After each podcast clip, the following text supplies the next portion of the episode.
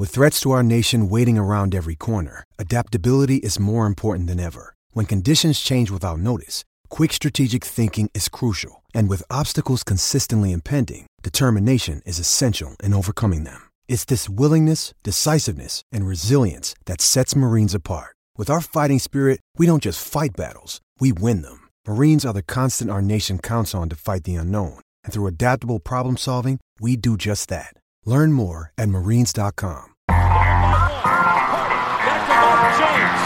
Dennis corner for Dirk. Five seconds. Dirk for three.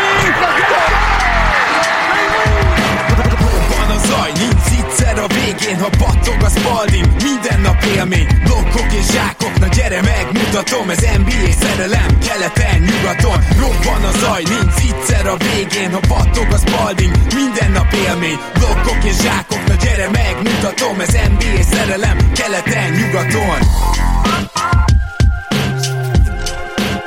Éj jó! Szép jó napot kívánunk mindenkinek, ez itt a Rep City keleten-nyugaton podcast, a mikrofonok mögött Zukály Zoltán és Rédai Gábor. Szia Zoli! Szia Gábor, sziasztok, örülök, hogy itt lehetek. Kezdjük azzal, hogy nagyon szépen köszönjük a tök jó és rengeteg reakciót, amit az előző adás után írtatok nekünk, különböző csatornákon igyekeztem, igyekeztünk mindent nézni, és nagyon örülök neki, hogy ennyire tetszett. Igazából évente egyszer van ez a történet, és talán ez jobbá is teszi.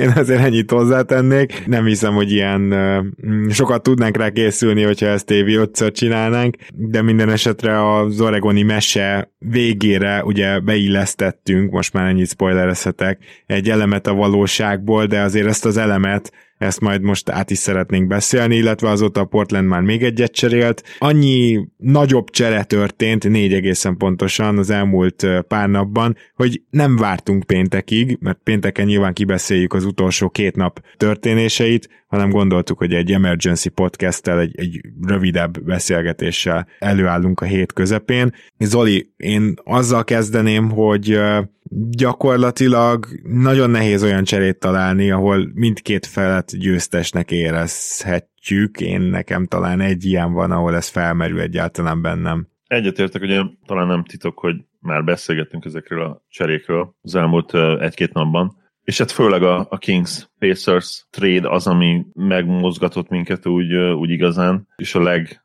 nem furább, mert szerintem nem fura reakciók, de a legszélsőségesebb reakciókat csalta ki belőlünk az admin chaten is. Azt gondolom, hogy még ez a csere is egy kicsit árnyaltabb annál, mint amit első zsigeri reakcióból gondolna az ember róla, és nyilván ezt is át fogjuk beszélni, de abban azt hiszem egyetértünk, és erről is beszéltünk már tegnap, hogy itt azért több olyan cserét is látunk, ami, ami így elsőre vagy nem értünk, vagy akár még sarkosabban lose-lose cserének is, csereként is definiálhatjuk.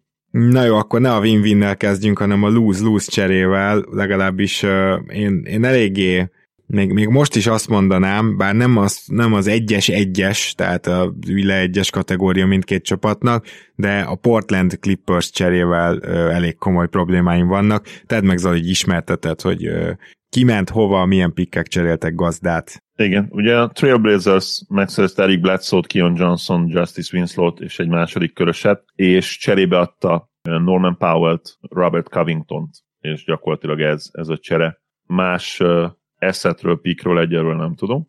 Hát az értékelésnek a visszadobom hozzád a labdát, mert azt hiszem itt is együtt fogunk érteni, tehát olyan nagyon sokat ebből nem tudunk kihozni így, így dramaturgiailag, mert tudom, hogy együtt fogunk érteni, de de hogy miért és, és hogyan, az, az nyilván fontos elmagyarázni és erre felhívni a figyelmet.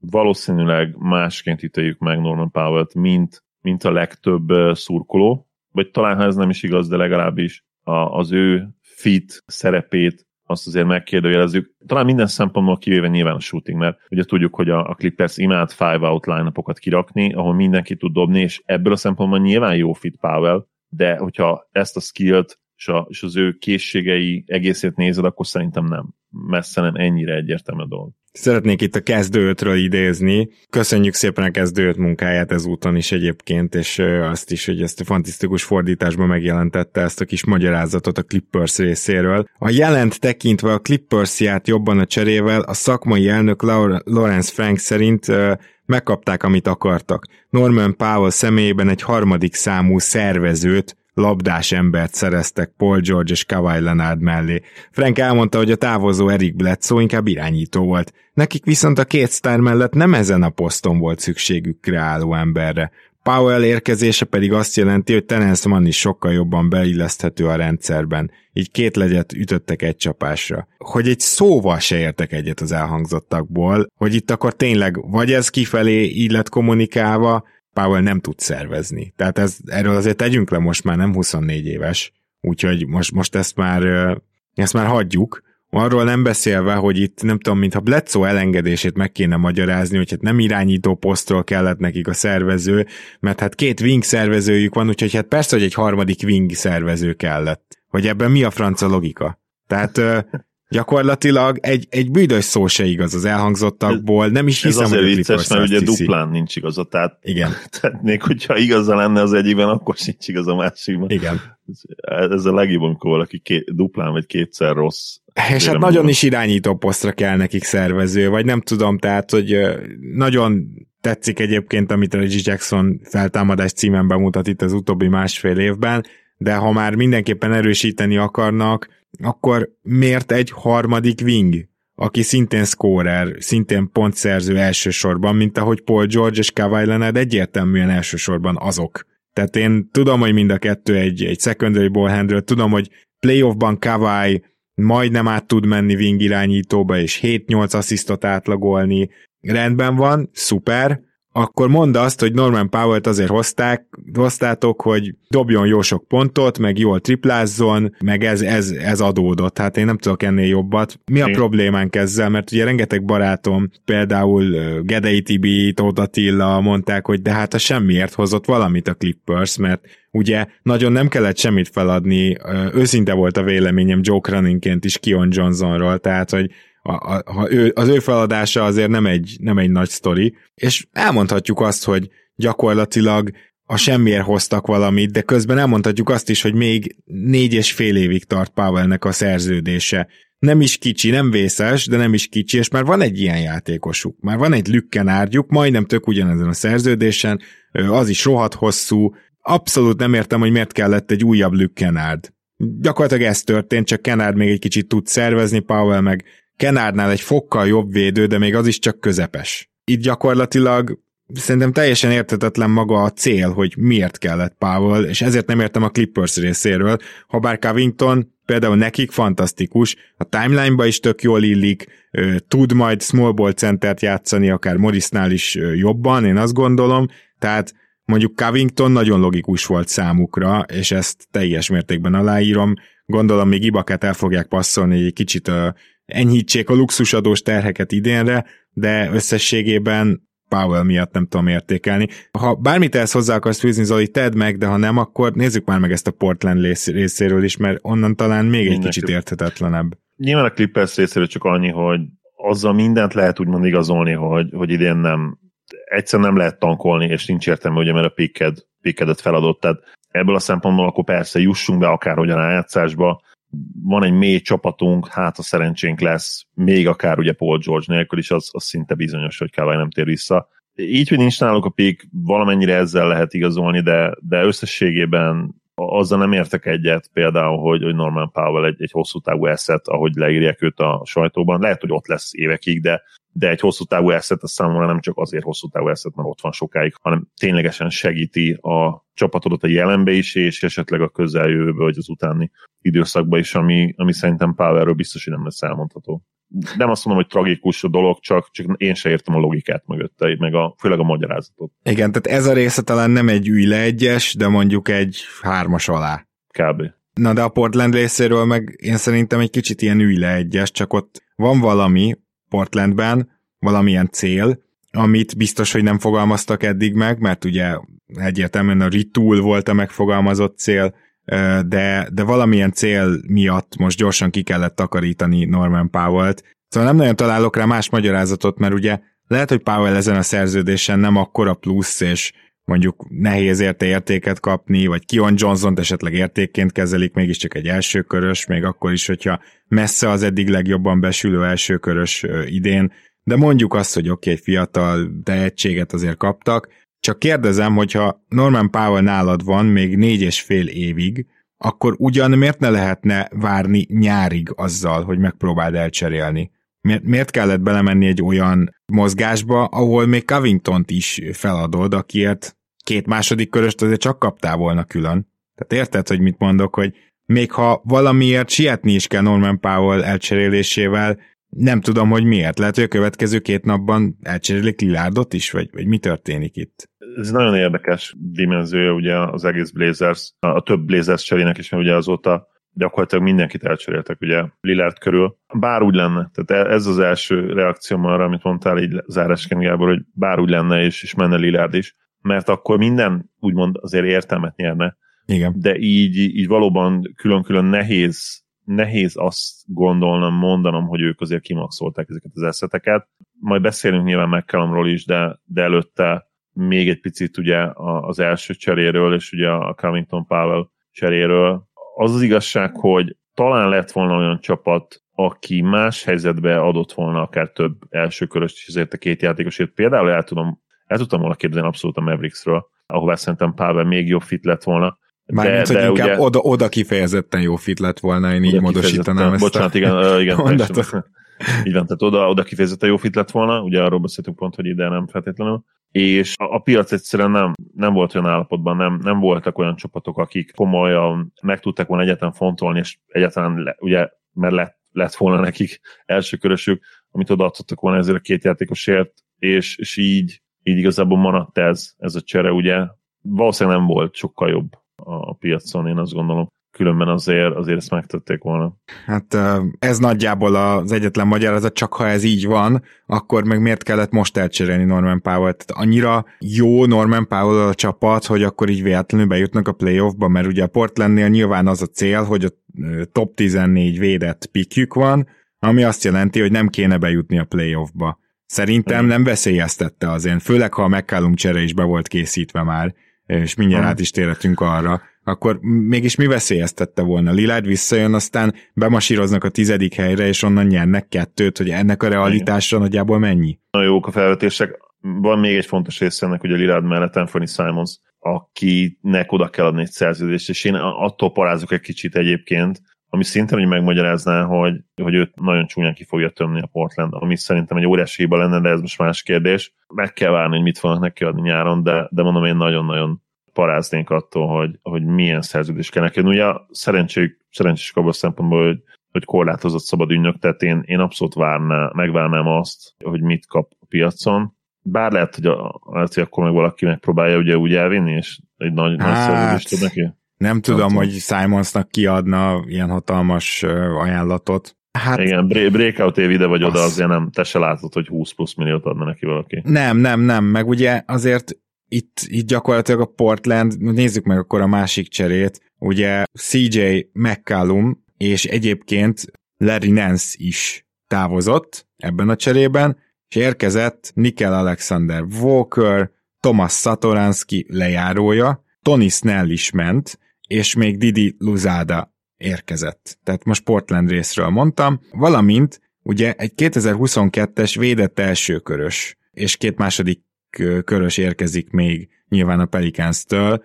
a Portland irányába. Először is kezdjük ezzel a védett elsőkörössel. Ez az elsőkörös, ez már 15-től 30-ig a Charlotte-nál van, tehát magyarán, hogyha a New Orleans Pelicans bejut a rájátszásba, amit nyilván a McCallum csere valamennyire elősegíthet, ha bár erről is beszélünk majd, akkor kapásból a Charlottehoz megy ez a pick. De ha nem jut be a rájátszásba a New Orleans Pelicans, akkor is, ha top 4-be sorsolják véletlenül, azt meg most levédték. Tehát gyakorlatilag 5-től 14-ig, amire persze van esély, de 5-től 14-ig megy át ez az első körös. Tehát ez már egy kicsit alapból fura, hogy ez, ez a fő érték ebben a csomagban, mert hogy, és miért mondom ezt, azért, mert Josh Hart ugyan értékes, de vajon Josh Hart értékes a Portlandnek? Mint, hogy nem tudjuk, hogy mit akarunk, mit akarnak, ezért, ezért fogalmunk sincs, hogy ő, az ő értéke az, az milyen lesz ennek a csapatnak, lehet, hogy tovább tudják majd cserélni. Nikhil Alexander Walker pedig mondjuk úgy, hogy megkapta a nagyobb lehetőséget kezdőkettesként, és ha azt mondom, hogy nem élt vele, az annyira finom megfogalmazás, hogy már-már eufemizmus.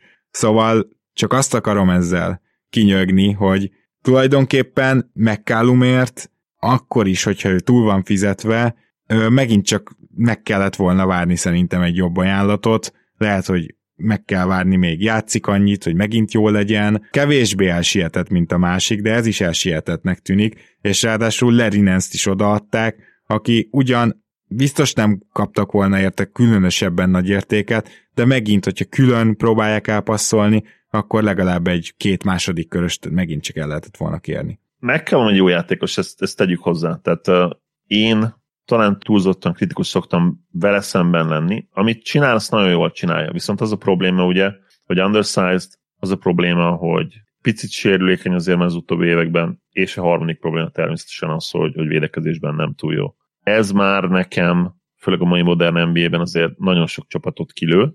Például egyébként egy, egy Clippers szerintem csodálatos fit lett volna neki, de nyilván a, a fizetése is, ami, ami ha nem is horribilis, de legalábbis azért én azt gondolom, hogy, hogy kicsit túlfizetett már ezen a ponton a 3, 3 per 100 óta. Összességében egy, egy nehezen megítéltő kontraktnak tartom őt most. Olyan érveléseket is el tudok fogadni, ami már kicsit negatívnak írta le az értékét. Ezzel talán nem, talán nem értek még egyet vele, de, de hajlok arra, hogy, hogy egyetértsek. És abban biztos vagyok, hogy ő azért nem egy komoly értékkel rendelkező játékos ma már. Az szerintem olyan két évvel ezelőtt volt, mikor a csúcson volt úgymond az egész Lillard McCallum történet, és hát nagyon sokat beszéltünk is róla, hogy el kellene őt ugye cserélni. 30 éves egyébként McCallum, és nem is ez az aggasztó, a 30 az nem vészes, Szerintem egyértelműen az az aggasztó, hogy ugye mennyire sérülékenynek tűnik az elmúlt mm. években. És 70 millió ugye következő két évre. Yep.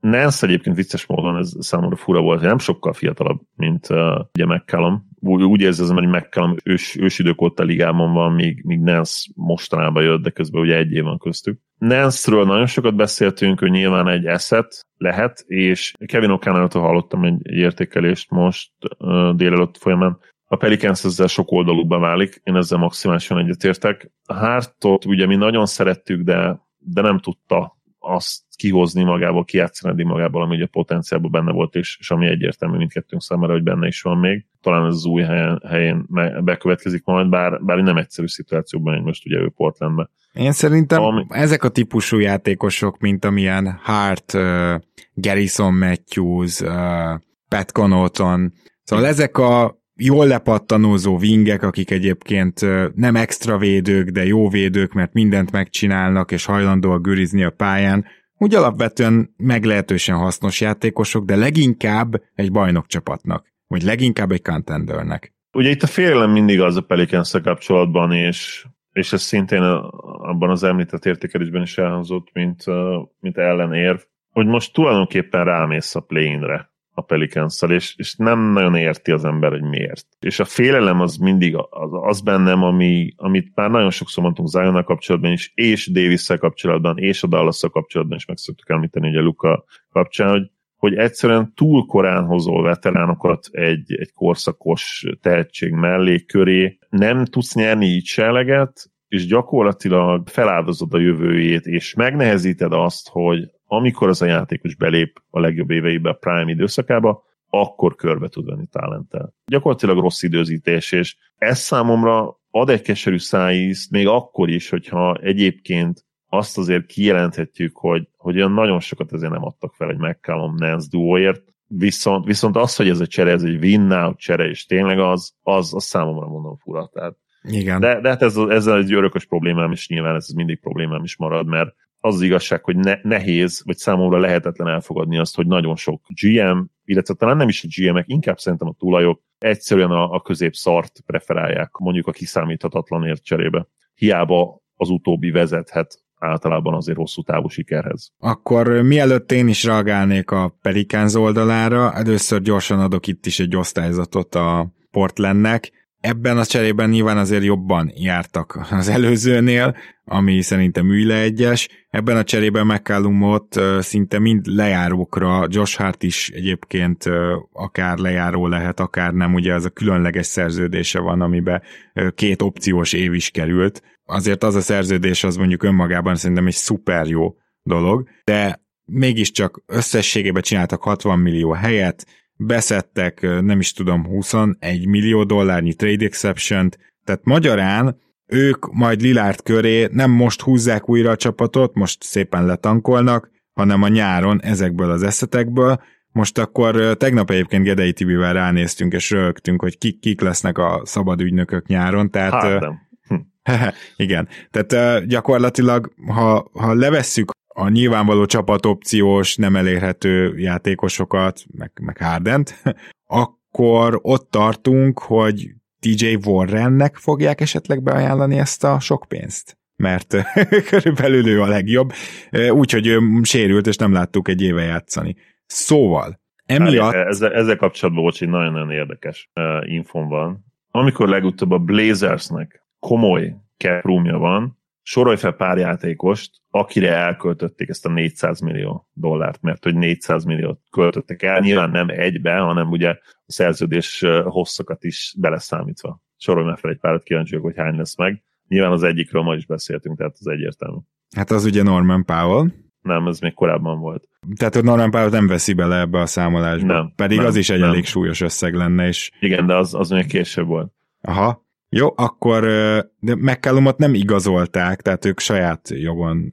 Igen, de ugye ki, tehát nem igazolás, hanem, hanem a... Ja, hogy nem igazolás, jó, bocsánat, mert azt mondtad. Bárki, itt saját játékosok is benne vannak ebben, meg olyanok is, akiket szabad ügynökként igazoltak. Hát akkor ugye McCallum mindenképpen ilyen Lillard, mindenképpen beletartozik ebbe. Nem, Lillard se volt benne, az a durva. McCallum volt az egyik, Evan Turner, Ellen Crabb, Mo Harkless és Myers Leonard, illetve Festus Ezeli nekik együtt, hogyha ugye nyilván a szerződés teljes időtartamat számolod, 400 millát adott ki a Blazers legutóbb, mm. úgyhogy ez nem kecsegtet olyan sok jóval szerintem most. Hát ez nem. Szóval megcsinálta a helyet a Blazers, nem teljesen értjük, mert a free agent piacon nincs kire elkölteni, majd befogadós cserékkel. De nem, nem hiszel abba egyáltalán, bocsánat, hogy még közel nem hiszel abba egyáltalán, hogy Hardennek egyáltalán beajánlhatnak, tehát nem is kerül a piacra? Nem, Harden. hát a Hardent vagy elcserélik sign and trade és megy Philadelphiába, szóval ezt Harden fogja megmondani, hogy ő hova megy. Azért a Harden nem, Lillard... nem lesz free agent semmiképpen nyáron. Szerintem így de facto nem, hogy leül csapatokkal Aha. és egyezkedik. Tehát a Harden Lillard duót meg nem, nem szeretném pá, együtt pályán látni, szerintem senki se. Tehát akkor azt mondom, hogy ez legyen egy ilyen kettes. De akkor most nézzük meg ezt a New Orleans oldaláról, amiben te már bele is kezdtél. Tehát a Pelicansnél ugye a nagy kérdés az az, hogy ők miképpen gondolták ezt a csapatépítés dolgot, minél több támadójátékost egymás mellé rakunk, és akkor abból majd hirtelen egyszer csak komoly playoff csapat lesz, mert teljesen egyetértek magával az ellenvetéssel, hogy már, már abból hülyesség ez, hogy várjunk már még Zion kicsit felnő, meg, meg szerezzünk már mellé fiatal játékosokat, akivel együtt tud nőni. Teljesen egyetértek, de tegyük fel, oké, okay, rendben, mondjuk a tulaj követeli azt, hogy három éven belül contender legyen a csapat. Rendben, akkor vajon, ha már Devonta Graham az irányítód, akkor miért CJ McCallumra mész rá mellé? Elképzeljük annak a csapatnak a védekezését, ahol ez a hátvét páros, és ki van egészítve Zionnal és Ingrammel, és most ezt már ki sem merem mondani, hogy Valancsunk lesz a center. El tudjuk ezt képzelni? Hogy ez milyen, mindazon csapatok közül, akik kicsit is komolyan veszik magukat, ez ilyen történelmi mélységű védekezés lesz. A papíron borzasztóan hangzik, igen, a védőoldalon az egyértelmű. De te, nincs nem. is egy olyan emberet se ebben a kezdőben, tehát valahogy Herbert Jones nyilván kezdetni kell, mert nincs egy olyan emberet se, akit legalább rá tudsz rakni az ellenfél legjobb wingjátékosára. Mondjuk Herbertet pont rá lehet rakni. Azért mondom, hogy őt valahogy be kellene suvakolni ebbe a kezdőbe, de hogy? Hova? Igen, ez egy nagyon jó kérdés. Csak azt kéne, hogy small ballozunk Zionnal, nyilván visszajön, de akkor ugye Jonasszal is mit csinálsz? Tehát érte most lehetne kapni egy első körös szerinted? Vagy olyan? Nem. De hát ugye a Vinna módba meg hát abszolút... Várjál, az... hát ott, ott is volt valami nyilatkozat, hogy Jonaszt most érinthetetlenként kezelik. Ez így okay. nem csapatépítés, ez így az, hogy nem is tudom, tehát azon gondolkoztam el, főleg a Netsnek a mostani teljesítményét látva, és nem csak azt a teljesítményét, amit most a sérülések miatt ti időben csinálnak, hanem úgy amúgy is a Nets elmaradt attól az esetleg kiemelkedő contendertől, aki tavaly lehetett volna. És a tavalyi év az a támadás éve volt, tényleg. Szétdobták a csapatok magukat, eldobták az agyukat, tényleg fantasztikus tripla százalékok. Az NBA csapatok nem tudtak már védekezést kitalálni, és erre jött most az, hogy rosszabbul dobnak, mert visszajöttek a nézők, bocsánat, itt van egy tartozásom, azt gyorsan letudnám. Valaki megkérdezte tőlem, hogy nem lehet, hogy a labdaváltás miatt? Egy nagyon-nagyon meggyőző érvelést hallottam erről, mégpedig azt, hogy azt hiszem Észtországnak és Lettországnak van egy ilyen közös ligája, tehát megvan a saját ligájuk is, de van egy közös is, és a Észtországban Spaldinggal játszanak, Lettországban Wilsonnal játszanak, a közös ligában meg mindig azzal a labdával, aki éppen otthon van. Szóval ez azért érdekes, mert több évnyi statisztika áll arról rendelkezésre, hogy a két labdával ugyanúgy dob mindenki. És ez szerintem egy elképesztően meggyőző ö, sztori, ezt az Athletic podcastben hallottam, úgyhogy én innentől ezt ki is venném ezt a faktort. És akkor visszatérve, ugye a másik dolog pedig az, hogy jött a szabályváltoztatás, sokkal jobban tudnak most védekezni a, a csapatok. És ebben az évben már a Brooklyn lehet, hogy nem is annyira bajnok esélyes. Még, még bajnok esélyes, nem ezt akarom mondani, csak nem ilyen kiemelkedő, akkor se, hogyha minden összeáll és minden sztárjuk ott van. Mert ebben az évben nem lehet csak támadással bajnokságot nyerni. És erre az évre ez milyen reakció már, hogy akkor rakjunk össze egy olyan csapatot, ahol senki nem tud védekezni, cserébe majd nem fognak elférni a pályán, mert egy labda van. Teljesen igazad, hogy nagyon gyorsan is utána visszacsatolnék ugye Hardenre, hogy talán a faktor, amit nem, számol, nem számolunk bele, az az, hogy, és ez egy igazi statisztika, állítólag Portlandben a legmagasabb az egyfőre jutó striptease bároknak a száma, nem tudom, hogy ezt az információt eljutották el már a szakához, ha még nem, akkor mindenképpen ezzel kezdenek, és akkor onnantól ezzel lehet, hogy el is dölt ez a dolog, és ténylegesen lesz free agent. De visszatérve a fontosabb és komolyabb témánkra, ez egy érdekes megközelítés, és amikor azon gondolkodtam, hogy hány negatív faktor van itt a pelicans kapcsolatban, akkor ezt be, bele se vettem, de valóban így van, és uh, tényleg idén jobban tudott korlátozni, mind, mind a shootingot, mind pedig nyilván a a úgymond a támadó játékot, és jobban tudott korlátozni a kiarcolt büntetők számát is, ha minden igaz. Szóval valóban még ez sem kedvez nekik, de sokkal fontosabb az összkép, ami, ami szintén nem jó, és ez egy, ez egy win move, amit egyszerűen a Pelicansnak nem kellett volna végrehajtani. Most Oda meg aztán végképp nem illik amúgy a 30 éves McCallum, tehát ha belegondolsz, nem. még Ingram is csak 25. Igen, 25 körül van, 21-25. Kicsit olyan, mint hogyha a Pelicans minden megtenne azért, hogy tényleg Zionnak aztán végképp semmi kedve ne legyen maradni, mert a Supermaxot lehet, hogy aláírja majd, hogyha kvalifikál rá, az ugye benne van a pakliban, de hát utána még az is kellene, hogy ne, ne akarjon cserét kérni mondjuk két éven belül. Tehát ha ez a cél, hogy ezt elkerült, nem csak azt, hogy már automatikusan ugye máshol menjen, mert nem fog máshol menni ugye első szerződéssel, azt ugye tudjuk, alá fogja szépen én a Supermaxot, de még lából lödik magukat minden megmozdulásra. Tehát én nem akarom elhinni, és itt lehet, hogy én vagyok naív, hogy nem lehetne elmagyarázni egy Zionnak azt, meg a tulaja megértetni, hogy figyelj, mi itt fel akarunk építeni valamit, ami 15-18 évig működhet, ahhoz egyszerűen az kell, hogy körbe vegyük ugye Zion komoly, komoly talenttel, legyenek jó pikjeink, és most a következő egy-két-három évben még rosszak legyünk. És az a baj, hogy ezt nem tették meg már a legelején se, és ugye emlékeztek már, Griffin első évében látszott, és még mi is bekajáltuk, ha jól emlékszem, hogy úristen, hát itt azonnal playoff csapat lesz Zion újon CV-ben. Hát olyan, olyan keretük volt, hogy egyszer nem tudtuk elképzelni, hogy nem kerülnek be valahogy az első nyolcba. Már ott igazából félre siklott minden, és, és tényleg ez az irány nem, nem jó azóta se. Arról nem is beszélve, hogyha esetleg már mindenképpen ebbe az irányba akarsz menni, akkor egy McCallumnál odaillőbb, fiatalabb, jobban védekező játékost nehogy már ne tudj megszerezni azzal a Chilio draft pickkel. Nyilván nem OKC mennyiségű, de jelentős mennyiségű draft pickkel, ami, ami ott van New Orleansban. Tehát ne vicceljünk már. Joe Holiday-ért, meg Anthony Davisért szerintem összesen kaptak vagy hatot hetet, abból egy-kettő ilyen swap jog, tehát cserejog, de akkor is értjük, hogy ha már mindenképpen erre akarnak menni, akkor, akkor sem McCallum a jó választás. Úgyhogy én, én a Pelicans részéről is adnék egy, ne, nem, nem tudom, talán kettes alát. Mert, mert ez, azért a... nem egyes, mert valamilyen szinten jó játékost, értéket, majdnem osztás szintű játékost uh. kaptak. Ennyi, ezért Igen, nem egyes. Egyetértek, és a, hogyha, hogyha külön nézed ezt a múvot, akkor nyilván nem adtak fel sokat, valószínűleg többet kaptak értékben, de ha teljes képet nézed, akkor értelmetlen egyszerűen ez a, ez a csere ebbe a csapatba, és, és teljesen rossz irányba mennek, rosszul építkeznek Zion köré, és szerintem csak időkérdés, hogy erre mikor fognak ráfázni. Most az más kérdés, és abban bele sem menjünk, hogy, hogy Zion megéri a Supermaxot, mert ez egy külön probléma. Meg egy külön adás. Külön, külön kérdés, meg külön. Azt most hát vonatkoztassunk el, így is kettes, ahogy mondtad.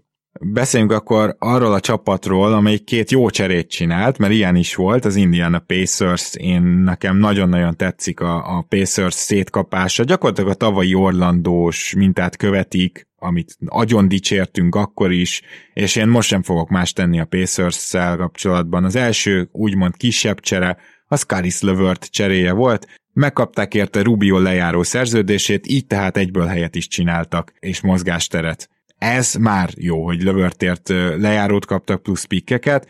Aztán ugye 2022-es Cleveland első körös, és 2022-es Rakic második körös, ez csak megjegyezném, hogy ez olyan 32 33 lesz, tehát ez ilyen majdnem első körös. Ez egy nagyon jó második körös, illetve a 2027-es Jazz második körös, az lényegtelen, meg a Heat idei második köröse is benne volt, de az meg a másik irányba ment. Tehát gyakorlatilag másfél first pickért és lejáróért cserélték el Karis Levertet. Én nem voltam róla meggyőződve, hogy ennyit lehet érte kapni. A Cleveland egyetemen pozitív szerződésnek éli meg Levertet, és ugye nem is olyan hosszú az a szerződés. Szerintem önmagában nem kell túlbeszélni, de ez egy csillagos ötös a, a Pacers részéről. Jó értéket kaptak, ugye ők most szeretnék ezt az évet, ha már ilyen szarok eddig kihasználni tankolásra, úgyhogy nekik az, hogy Rubio jön, aki még csak nem is tud játszani, az megint csak tökéletes, úgyhogy így kell ezt elkezdeni, ezt a bizonyos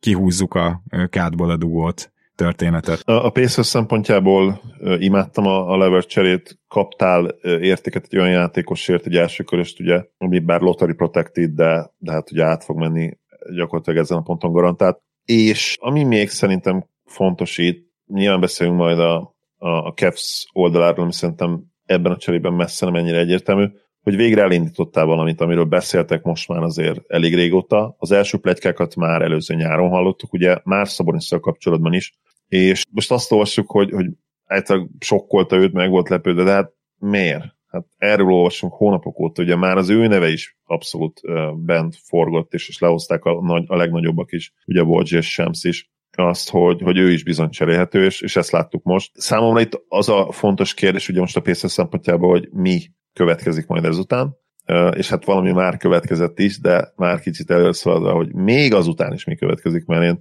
én még további lépéseket várok, és majd akkor fogom őket úgy megdicsérni, ahogy tavaly megdicsértük a Magic-et, ha tényleg abszolút lemennek kutyába, mert én egy kicsit attól félek náluk, hogy, hogy itt nem fog feltétlenül ez, ez még a jövőbe átmenni, és most egy villámgyors tankot akarnak csinálni, és lehet, hogy fel akarnak húzni Turner és Brogdon köré egy következő évi playoff csapatot, amit én nagyon-nagyon-nagyon-nagyon-nagyon-nagyon utálnék. Igen, és ez reális veszély, viszont akkor most mielőtt a Sabonis trade rátérnénk, az Indiana szempontjából gyorsan egy kis kitekintő Clevelandbe, akik tehát nagyon kevés olyan csapat van, ahol el tudtam volna képzelni azt, hogy Caris Levert esetleg egy tényleg pozitív értékként kezelhető, de hát a Clevelandnek szüksége volt két dologra. Egyrészt egy, még egy ball handlerre, lehetőleg ne egyes poszton, ahol Garland és ugye most már Rondó ott van, bár Rondó nem tudom, hogy mennyire faktor ebbe a sztoriba, lehetőleg egy wing ball handler legyen, aki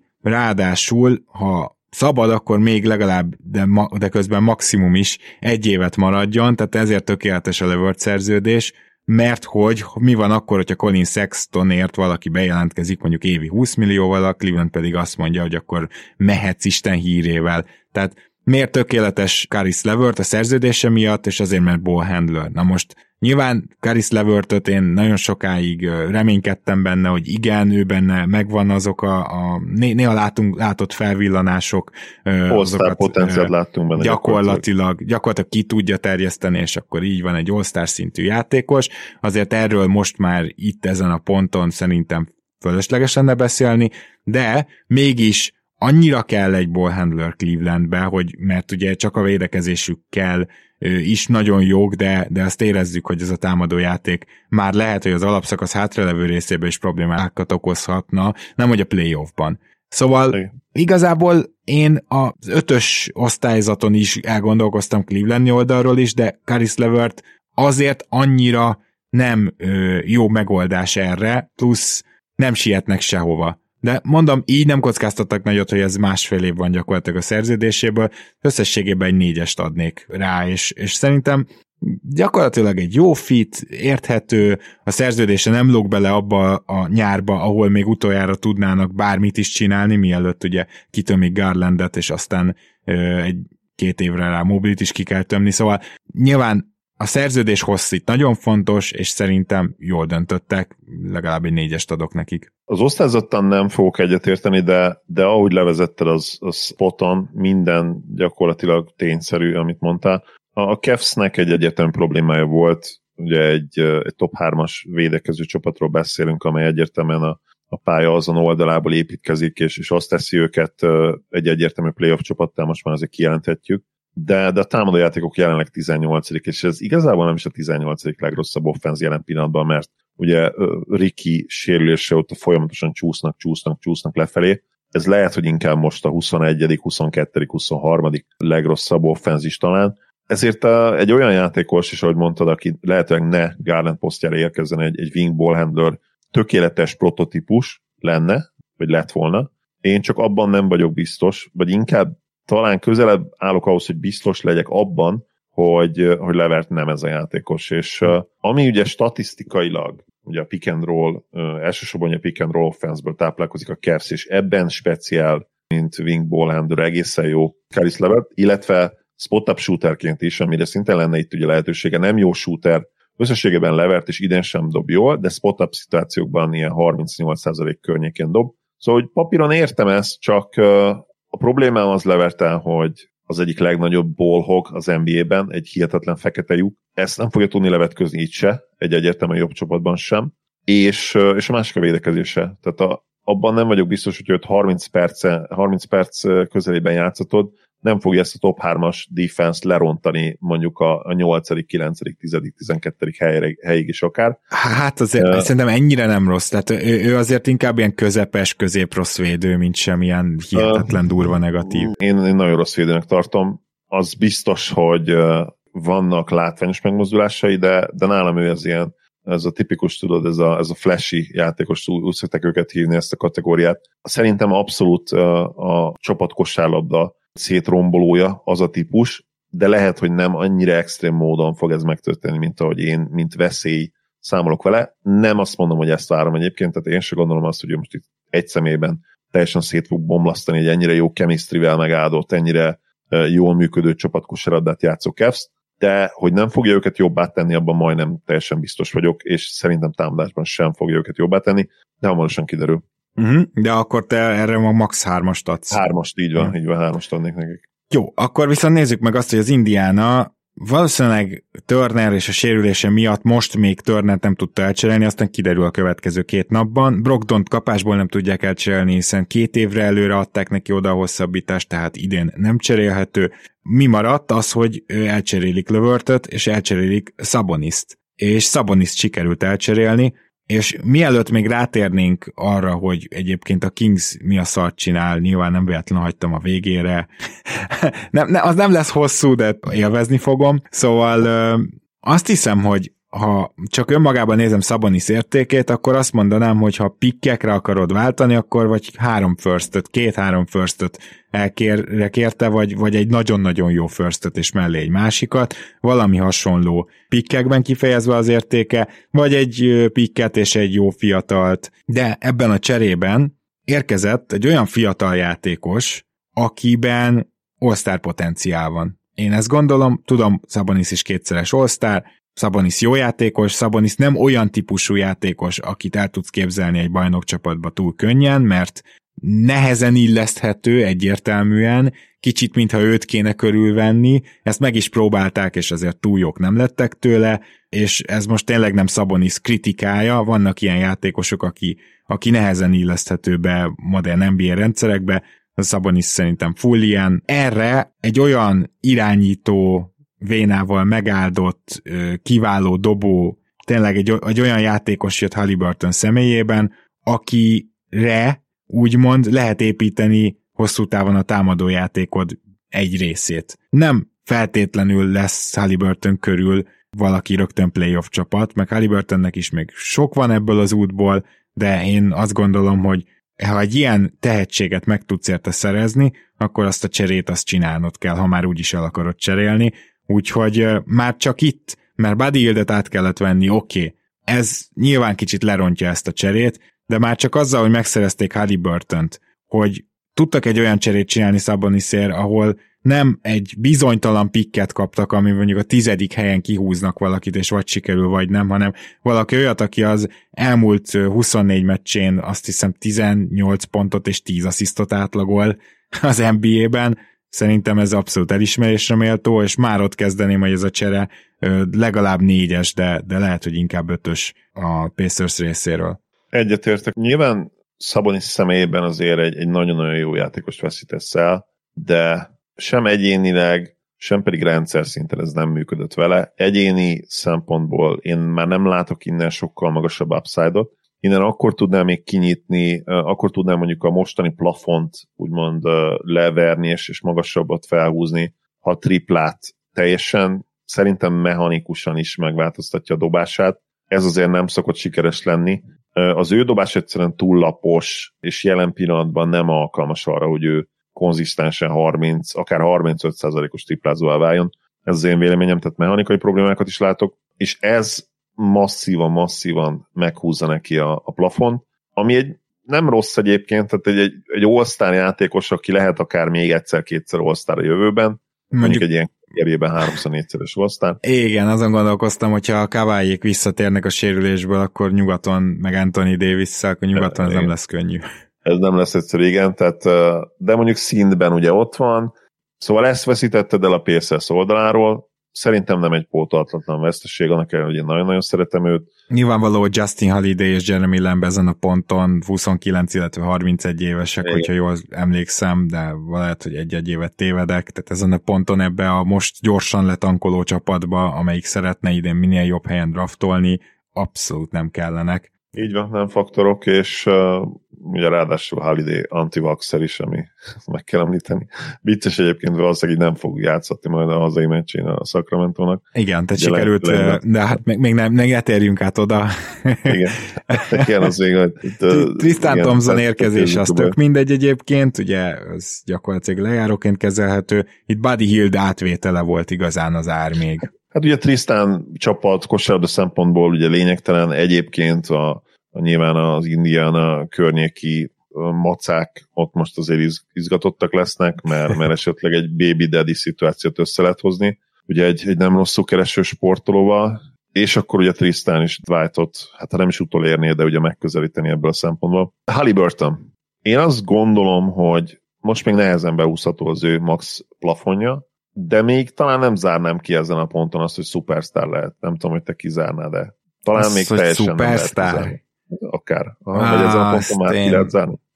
Talán azért zárnám ki, mert szerintem ő önerőből sosem fog tudni olyan jó pontszerző lenni, ami kellene ahhoz, hogy szupersztár legyen, vagy ha más irányból közelíted meg a szupersztárt, mert nyilván mondhatod azt is, hogy mondjuk lehetne elitvédő is, és akkor mondjuk amellett kiváló passzol, tehát egy, egy Chris Paul például, de az, az sincsen benne. Se az elitvédő, se az elit pontszerző. És igazán az elit passzol sem, tehát hogy most Lamelo Borra gondolok, akkor azért ő nagyon-nagyon-nagyon jól lát a pályán Halliburton, de nem, nem nincs benne az a brutális it faktor, az az extra művész, igen, már művészi a faktor. Nem, igen, a passzai nem highlight passzok, fogalmazunk így, de nem tudom, a, a, mondjuk nyilván az, MV, tehát az MVP szupersztárt, aki MVP címekért küzd minden évben, azt én is abszolút kizárnám. De én mondjuk ezt a Booker szintet még nem, ami szerintem a szupersztár alja. És, és azt hát messze ebben nem értünk egyet. Szerintem szupersztárnak azt nevezhetünk, aki egyedül... Bukár se szupersztár? Nem, mert ő, ő se lehet egyedül ő, egy contendernek ah, a... Jó, jó, igen, mondjuk ha így definiáljuk, akkor értelek. Igen, ugye Oké, okay, akkor igen, mondjuk akkor vegyük le, hogyha a szupersztárt mondjuk a, a Jokic, Embiid, LeBron, Luka, stb. vegyük le őt. Én se gondolom, hogy ezt a szintet elérheti még ha mondjuk ilyen sztárnál húzzuk meg, és mondjuk sokszoros all-star, mondjuk uh-huh. egy Chris Bosh vagy egy Devin Booker, akit szerintem így nagyjából egy tírbe sorolnánk, akkor azt szerintem még benne lehet a pakliban akár. Az még talán akár benne lehet, így van. Az, az lehet talán a maximuma, a de, de azért ez egy mocskos jó játékos, tehát úgy értem, Abszolút. hogy azon én meglepődnék, hogyha ő egyszer sem kerülne All-Star csapatba a karrierje során. Én is abszolút. És uh, mielőtt tényleg elkezdünk ugye röhögni a Kings-en, azt még azért a pacers kapcsolatban említsük meg újra, hogy én, én nagyon remélem, hogy hogy nem ez lesz, hogy egy, akkor építünk egy csapatot Brogdon és Turner köré, meg a, lehet, hogy bemákoltunk egy top 3-as picket idén, és akkor ú, nekünk megvan akkor a következő játékos, a következő nagy, nagy játékos. Őt kihúztuk, köré, köré építünk, még Turner viszonylag fiatal, Brogdon is még pár évig ugye mentorálhat. Én azt remélem, hogy ezt, ezt a tervet elfelejtik, és, és akár már most ö, esetleg, mint Brogdon, én nem tudom mi az fenét lehetne kapni, semmit valószínűleg. Hát ugye Brogdon a kapásban csak nyáron lehet valamit kapni. Ja, meg igen, csak nyáron, igen, ezt beszéltük korábban, igen. Tehát ja, de Turnert még el lehet cserélni valószínűleg. Cserélni. Igen, ebben egyetértek veled, hogy legalább most ezután az év után még egy rossz évük legyen, nem kell itt évekig tankolni, másfél év alatt is meg lehet ezt oldani, Lás Grizzlies. Két-három év max, tehát a, amit a Pelicansnek meg a Mavericksnek is kellett volna csinálni. Igen, gyakorlatilag ennyi, ez. Igen. Jó, akkor beszéljünk arról, hogy mit gondolnak 2022-ben csapatépítés címen Sacramento-ban.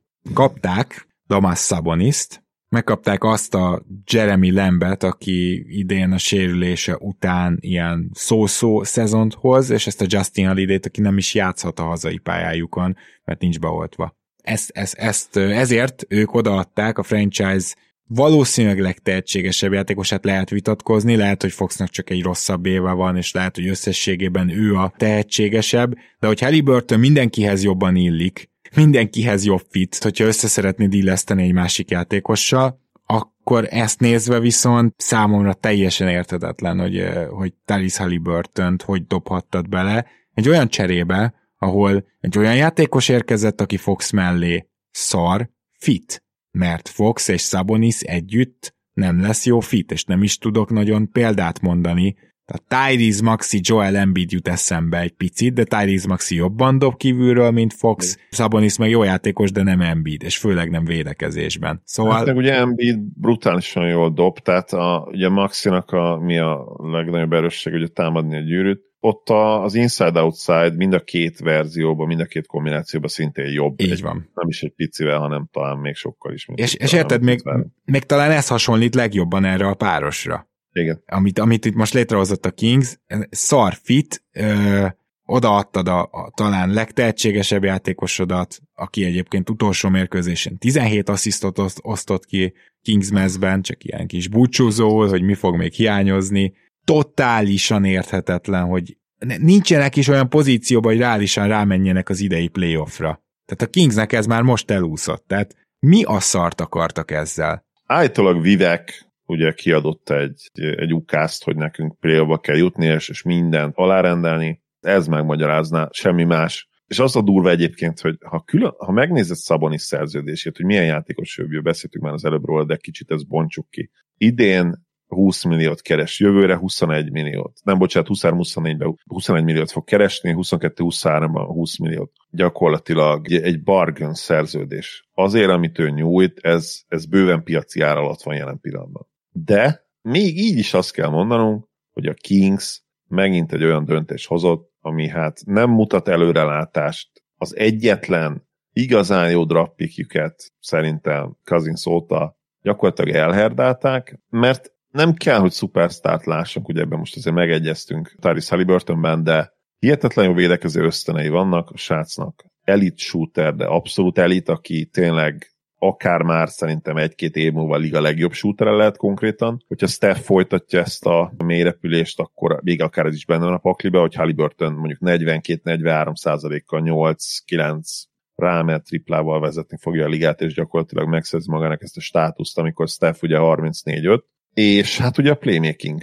Ez, és, és mindez egy ilyen 195 centis testben. Tehát ez a kombináció azért a mai NBA-ben borzasztó értékes lehet, és számomra tök egyértelmű, hogy inkább De'Aaron Foxot kellett volna ugye elcserélni. Más kérdés, hogy lehet, hogy az ő piaci értéke jelen pillanatban nem volt azért ennyire erős. Ez is benne a pakliban. A Pacers valószínűleg, hát már csak fit miatt sem cserélte volna, gondolom Foxért Szaboniszt. És mi az, amit uh, Vivek mondott? Ennyi, tehát hogy nem ő nyilatkozta le, de hogy ez a írjárja, az jön ki onnan, ezt olvastam több helyen is, hogy, hogy kiadta ezt Lukászba, hogy nekünk play kell jutni, Aha. Ez a leges legfontosabb, és ugye ez, ezért Szabonis jó, ö, gyakorlatilag a valóságtagadásba ment át ez a sztori, akkor a Sacramento részéről nem fognak playoffba jutni, play-inbe sem fognak jutni. Nem feltétlenül erre a szezonra gondolom, gondolom a közeljövőre, tehát hogy legkésőbb jövőre muszáj most már tényleg playoffba jutni, mert most már mennyi lassan, 20 évhez közeledünk? Igen. Ez is egy olyan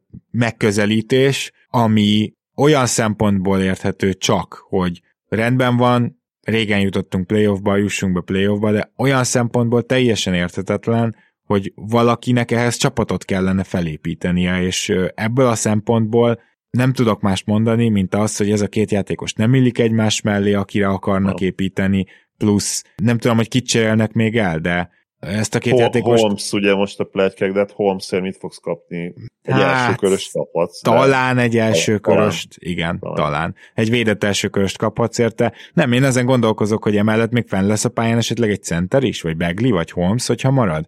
Ö, emellé a kettes me- kettős Az mellé. komoly floor spacing lenne. E- ezt akarom mondani, hogy ha, ha, ha egyetlen egy ö, olyan szempontot tudok mondani, amikor megérte volna, hogy Hild maradjon, akkor ez, ez az. Tehát komolyan mondom, Hild elküldésért önmagában megdicsérném a Sacramento-t, de ha tudod, hogy ez lesz az a két játékos, akire építeni akarsz, akkor én azt gondolom, hogy ez volt az egyetlen olyan szenárió, amiben viszont érdemes lett volna megtartanod, különösen elküldött Halliburton a kettes Igen, posztról. és ugye Barnes, barnes és hill akkor még valami floor spacing még ugye lehetett is Igen. volna. Igen, két, igen. Két jó triplázó játékos, így, így, így borzasztó nehéz. Nek hát Barnes is, basszus, őt is sajnálom egy kicsit, mert tényleg neki is egy contenderbe kell játszani, ahogy Szabonisnak is egyébként, hát ez, ez nem az lesz. Azon gondolkozom még, hogy mennyire eshettek bele Davion Mitchellbe, akinek az elmúlt egy hónapban voltak vége támadásban is használható meccsei. Azért 24 éves Ukiról beszélünk, tehát itt nem arról van szó, hogy két év múlva ő mennyire jó lesz, hanem tessék már most jó lenni, tessék már most úgy játszani, hogy lássuk, hogy még egy-két év, és mondjuk kezdő leszel, és persze, a védekezését már megdicsértük hatszor, nem fogom újra, de ettől függetlenül Davion Mitchell azért, mert volt pár jó meccse, még nem lesz például egy 40%-os külső dobó. És nem is lesz olyan playmaker, mint amilyen Halliburton. És pont ez az a két faktor, ami ide kéne, de hogyha például Davion Mitchell kettesben játszik, az megint csak le fogja a spacinget csökkenteni. Ha viszont meg nem játszik kettesbe, akkor meg csak csere irányító 15 percre. Azt meg megint nem érted, akkor miért nem őt cserélted el? Ne, nehéz, tehát Davion mitchell nyilván egy, egy nagyon jó kis buldognak látjuk, de, de hát összesen lehet hasonlítani a talentumát, ugye Halliburton, aki mennyi, két és fél éve fiatalabbnál legalább, lehet, hogy háromma. Mitchellből nem gondolom, hogy valaha megközelítőleg olyan, olyan támadó játékos lesz, mint a mostani Halliburton. Uh-huh. Akkor már ne is, ne is arról beszéljünk, hogy Halliburton hogy fog kinézni két-három-négy év múlva. És még ha feltételezem, és tényleg a, a, a Kings nedves álmait mondom, Foxnak ez csak egy rossz éve vissza fog térni, 35%-kal dob majd triplát, és betör, és ellenállhatatlan lesz, és nem lesz mínusz védekezésben. És azt mondom, hogy erre még van is némi esély, hogy ez megtörténjen egy-két éven belül, tehát azért nyilván nem temethetjük el Diaron Fox-t. Teljesen rendben van. Akkor is, tehát a legjobb fox sem tudom, sem látom ennek a csapatnak, hogy hogyan üzemel majd modern NBA környezetben. Láttunk olyan csapatokat, akik nem építenek extrán a triplára, a Spurs-t, a Minnesota-t, mármint a Tibodó féle minnesota vagy a Tibodó féle New Yorkot, de azért azt az apróságot el kell mondani, hogy ezek a csapatok viszont cserébe jól dobták a triplát, csak keveset dobtak rá. De amit rádobtak, az már üres helyzet volt, jól dobták. Tehát azért beszélünk ennyit a spacingről, mert elkerülhetetlen része a mostani ligának, támadó felfogásnak, sőt ugye a védekezőnek is e- erre reagálva. Tehát magyarán hogyha egy ilyen anti-spacing csapatot építesz föl, akkor az szarul fog támadni, és mindenki mutogathat mondjuk a Clevelandet, de pont most beszéltük, a Cleveland is szarul támad. Nem azért jók, mert jól támadnak. Erről csak ennyit akartam mondani, hogy még a Kings vezetőség legnedvesebb álmaiban feltörő Diaron fox sem lesz ez a csapat egyelőre most láthatóan jó, és azt sem nagyon látom magam előtt, hogy ez a Kings, hogyha minden a legjobb verzió szerint megy, akkor mondjuk top 6-os csapat legyen az elkövetkezendő három évben bárhogy. És akkor meg még azt se tudod garantálni igazából, hogy playoffba jutsz. Szóval egyes alá. Nekem is meg kell buktatni őket egyes. Tehát fura ez tényleg, mert Maja Gyuri barátunk is úgy értékette, hogy most speciál nem csinált hülyeséget a, a Kings, vagy legalábbis ugye ennél sokkal nagyobb hülyeséget is csináltak. Ami persze igaz is, mert nyilván kaptál vissza egy jó szerződéssel lévő kétszeres osztályt, aki még mindig fiatal, 25 éves. De az a fiatal osztály nem jó fit, a másik fiatalod mellé, akit szintén osztálynak szánsz, de hát tehát ugye abszolút megrekedt a fejlődés, most már kijelenthetjük így az elmúlt két év alapján. És úgymond mindent feláldoztam, mert itt tényleg Halliburton a mindened volt úgymond, mert az egyetlen jó draft pick volt az elmúlt, nem tudom, 13-4 év. Jó, hát azért Fox jó draft pick volt. Tehát ez, ez így nagy túlzás. Fox egy teljesen tudom. jó draft pick volt. Úgyhogy jó, hát nem lehet, hogy te ezzel nem értesz egyet, de én szerintem de, abszolút. De extra draft, jó, akkor úgy mondom, hogy extra draft, mert Foxot, oké, okay, kihúztad Foxot ott, de Foxból lesz bármikor all ezen a ponton? Persze, simán lehet. Nem, nem, nem lehet, fogadnék de rá, de simán benne van. Most Jó, oké, de rossznak nem lehet nevezni, de abba egyetértünk, hogy az ott adta magát, ott volt az a pikket, kiúztad vele. Igen, de, az ötödik de helyen őt ott ki kellett húzni, de mondjuk Halliburton meg lecsúszott hozzájuk a 12-ig, mindegy, vagy 11-ig, most nem emlékszem pontosan. Amit akarok mondani, hogy azt értem, hogy viszont ha tényleg egyszer nagyon betaláltál a drafton, az egész szurkoló tábor is ezért van még jobban kiakadva. Azt a játékost, aki egy 11-12. helyről ilyen potenciált villogtat, gyakorlatilag azonnal mindenki ö, ö, imádja, aki annak a csapatnak drukkol, ez egy ilyen pszichológiai törvényszerűség, és így a kül csíny sem mutat túl jól, mert mégiscsak a franchise-nak az egyetlen úgymond reménysége, mert Fox már nyilván nem csak reménység, a többiek meg pláne nem. Úgyhogy tényleg, tényleg érthetetlen. Az, hogy Szabonis visszakapták, az önmagában értékben egyébként nem rossz, tehát az én egyes alám az nem annak szól, hogy itt a nettó értékvesztés, az, az mondjuk egy hármas lenne, mert, mert beszéltünk a, a, a dolgokról, hogy miért nem annyira jó oda Szabonis, de ezek a faktorok, amikről most beszélünk, hogy mi lehetett volna még Halliburtonben, hogy ő egyébként mennyire jó körbevehető, vagy hozzáilleszthető egy másik sztárhoz, ezek miatt tartom szörnyűnek ezt a cserét, és kíváncsi vagyok, hogy a Kings még hány cserét húz meg, akár most a deadline-ig, de akár nyáron, mert akkor itt most úgy kell néznünk innentől a Kings-t, hogy ezek play szeretnének jutni, és minél jobb játékosokat szeretnének szerezni, nem lesz tankolás, nem lesz rossz év, és ebből egy olyan betyáros trade csapat lehet, ami talán még a mostanit is fölülmúlja, amelyiknek legalább néha volt esélye arra, hogy olyan rossz legyen az elmúlt években, hogy azért top 5, top 10 környékén húzzon. Igen, tehát a teljes középszerűség az, az innentől, hát akár elvárás is lehetne, mert szerintem olyan gyönyörűen fogják Igen. hozni a következő két Igen. Szóval nekem ennek, ennek szól az egyes alá, csak hogyha valaki ezt nem értené, hogy ez milyen irány és milyen csapatépítés. Na, Bármi még a Kingsről? Hát lenne nyilván rengeteg vicces uh, hasonlatot láttunk meg, vicces mémet, de, de ne csigázzuk ezzel a, Mi, a, azt a kevés Kings szurkolónak az idegrendszerét. És nekik uh, részvétünk, és tényleg kitartást kívánunk. Abszolút, en, ennél csak feljebb vezetett az út. Innentől, mert most ugye mélyen vagyunk. Zoli, köszönöm szépen, hogy ma is itt voltál. Örülök, hogy itt lettem. Szia Gábor, sziasztok! Kedves hallgatók, pénteken jövünk, kielemezzük a trade deadline-t, ami ezek után már nem tudom, hogy mennyi tűzijáték van még hátra, lehet, hogy egy rövidebb adás lesz, de ezt a négy nagyobb cserét azért át akartuk beszélni. Köszönjük szépen, hogy velünk tartotok, hogy Patreonon támogattok minket, és a sorsolást sem felejtettük el, az is pénteken megtörténik, úgyhogy az, hogy az az adás, az kijön-e még pénteken, tudja, hogy felvesszük, de hogy kijön-e még pénteken, abban nem vagyunk 100%-ig biztosak, de 80 80 százalék, hogy igyekszünk majd gyorsnak lenni. Köszönjük szépen, sziasztok!